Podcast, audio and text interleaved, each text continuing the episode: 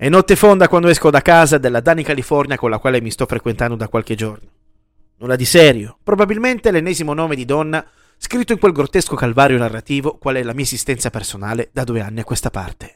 La mia Great Point Blue Shark solca le strade di Nevrotic Town, o Torino se siete amanti della moda, in direzione del mio appartamento, mentre dalla parte opposta una volante della polizia a sirene spiegate sveglia questa città dal torpore delle sue ombre. Per strada nessuno neanche per sbaglio. In compenso è una notte della temperatura perfetta per abbassare il finestrino. Alzo il volume della musica per sentire meglio dalla radio Long Long Way to Go di Phil Collins.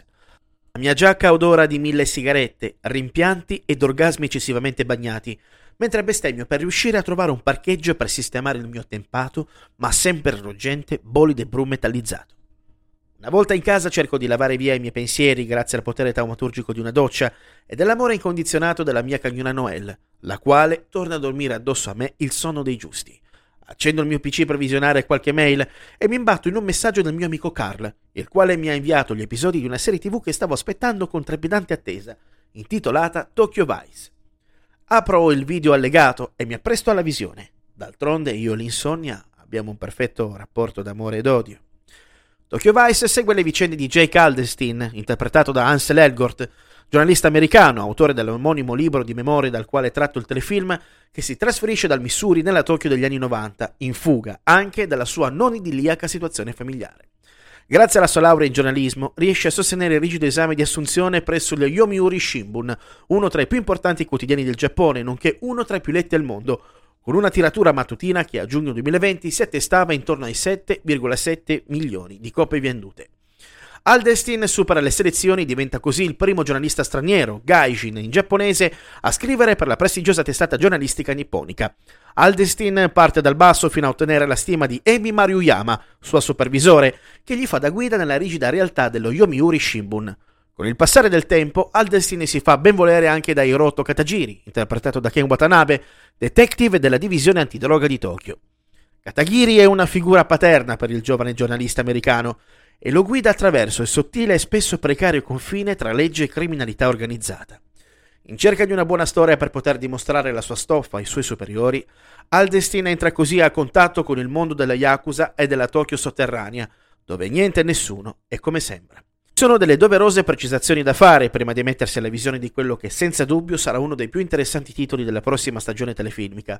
Benché Tokyo Vice condivida la similitudine del titolo e la partecipazione del co-creatore di Miami Vice, Michael Mann, in veste di produttore esecutivo e regista del primo episodio, sono due cose ben distinte. Non è un revival di quanto visto sulle strade di Miami con Don Johnson e Philip Michael Thomas e non lo sarà mai.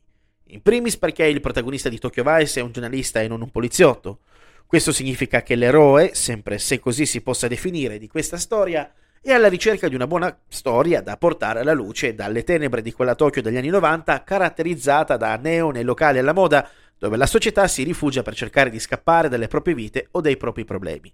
Esattamente come i personaggi della storia, i quali hanno tutti un passato dal quale non possono smarcarsi, ma che, volente o nolente, presenta loro il conto.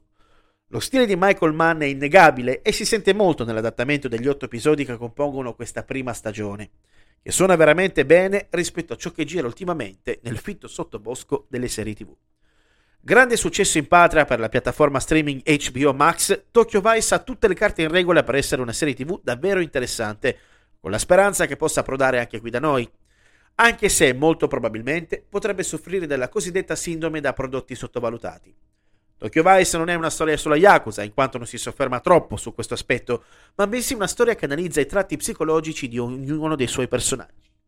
È un viaggio nelle viscere più profonde e buie di una società che mette un interruttore alle emozioni per raggiungere i propri scopi. Non importa come. E sullo sfondo la patinata luce dei neon di una Tokyo sempre viva ed attiva rende il tutto decisamente molto interessante.